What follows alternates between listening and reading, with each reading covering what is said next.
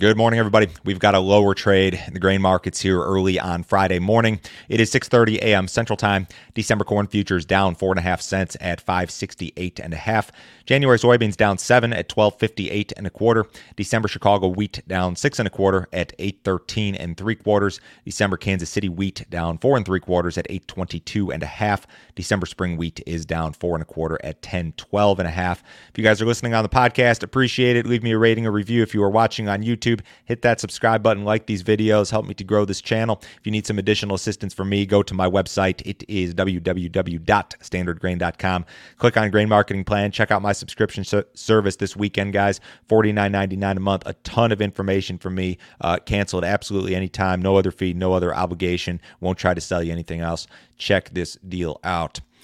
The United States is considering what uh, President Biden is calling a diplomatic boycott of the 2022 Olympic Games in Beijing. The reason, uh, potentially, for this diplomatic boycott is China's treatment of its Uyghur Muslim minority community. Uh, there's been talk about this deal for years now. So back in 2017, in the name of, of like terrorism, China essentially set up, set up what they call internment camps. These are camps where they send these uh, these uh, Uyghurs, and they are subject to a lot of different things. Uh, reportedly forced labor, reportedly forced sterilization, reportedly um, all sorts of rape and torture and and ter- terrible, terrible things that are carried out by the Chinese government. Uh, facts regarding that sort of stuff is they're very very difficult to come by. Journalists are not allowed access. Um, the it's it's like there's there's details that will emerge from time to time but you don't hear a lot about it. And even when the media reports this like you see um, you'll see the headlines from ABC or NBC or whoever, and they don't really talk specifically about what these human rights violations are. But there are there are essentially like I don't know I don't think I'd call them slave camps, but they're camps, they're re-education camps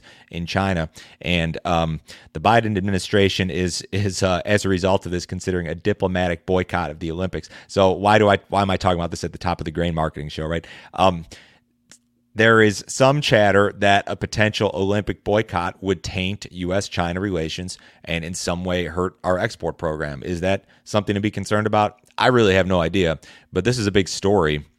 Um, I think that the the details regarding an actual boycott it would work something like this: the U.S. would still send athletes but they would not send officials. Um, government officials would, would not be involved. So it's an interesting situation. I don't know exactly how this plays out. I mean, the human rights violations in, in China, I, I don't think they're up for debate. I think that the scale and scope of what's actually happening there is up for debate because there is so little in regard to details. I mean, you could spend hours on the internet scouring different articles and reports about what's what actually happens uh, in China uh, regarding this particular uh, uh, ethnic group, but uh, it's it's an interesting story, and I don't know exactly which way it goes. Soybean exports uh, sales remain generally soft. Now we had a decent week last week, 1.4 million. Um, that was up on the week, but still down about 20% from the prior four week average. So total accumulated soybean sales for the marketing year. I mean, we're still down 32% from last year.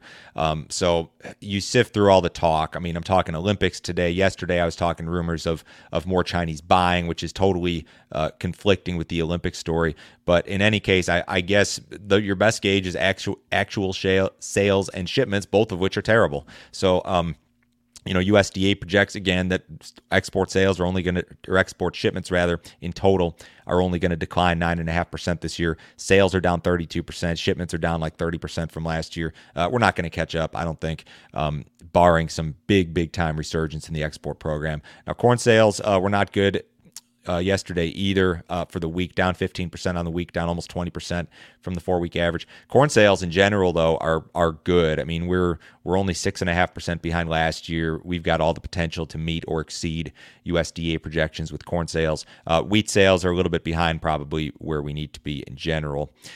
U.S. oil refiners have um, or will have some more time to prove compliance with the nation's biofuel blending laws. The EPA proposed yesterday plans to give refiners more time to prove compliance for uh, last year and for this year. So that was seen as maybe kind of a negative for corn mar- the corn market yesterday and for ethanol. I mean, short term, this is not going to have an impact. I've talked at length about the strong ethanol margins, the big ethanol production. That's not going away anytime soon. But these policies. Um, and, and this sort of thing could have a longer term implication. Uh, this is an interesting story. Jet fuel made with soybean oil may qualify for a big uh, government tax credit. U.S. lawmakers are apparently considering a bill that would allow soybean based jet fuel to qualify for a big time tax credit. That would be a huge win for uh, biofuel.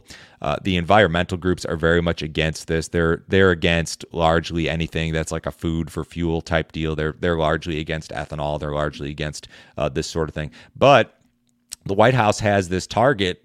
They want to lower aviation emissions by 20% uh, by the year 2030. So they've got you know several years to do this but um, uh, they've got to do it somehow and biofuel groups have essentially argued that it would be impossible to do this without ethanol or uh, soybean oil based fuels so that's interesting and a potential positive big picture Crude oil trades into some fresh multi-week lows this morning. Your January WTI contract was into the uh, 70 below $76 now, 75.87 in the Jan WTI.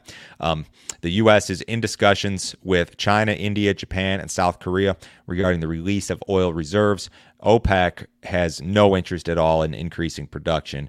Um, they remain generally concerned that the economy is fragile. I think what their real concern is is that these global governments killed demand for their product last spring and they're still mad about it and they don't want that to happen again. When oil prices went negative, that was a bad deal for OPEC. Uh, they do not want to see a repeat of that. So the crude oil market under some pressure, uh, certainly at least partially because of, of this talk of uh, the release of reserves.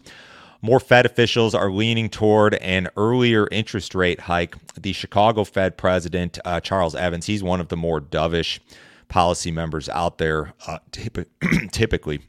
And in regard to inflation and rates, he said yesterday, I wouldn't describe it as a hair on fire situation or anything like that, but I have to admit it's gone on longer. Things are not quite as clean as I was hoping for.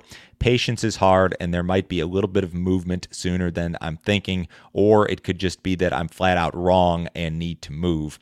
Um, this interest rate situation is extraordinarily interesting uh, to me real interest rates in the United States and in many countries around the world have actually been negative for years.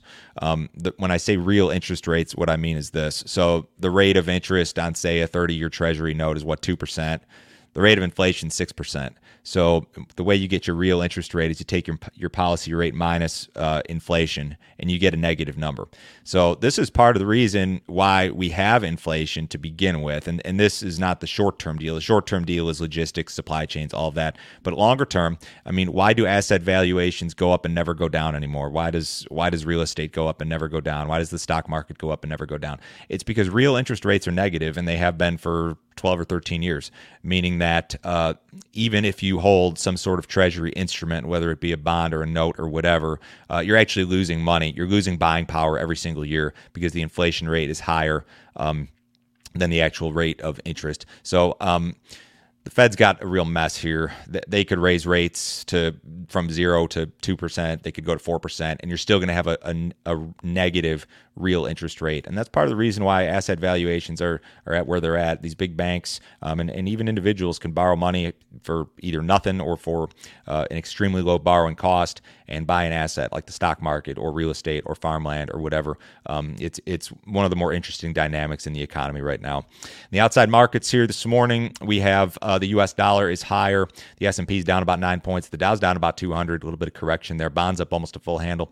Gold and silver mixed. We've got crude oil down two and a half bucks now at 75.90. Uh, cattle was higher yesterday. We've got cattle on feed after the close today. Uh, we'll see what happens there. Everybody have a great weekend. I'll talk to you guys Monday.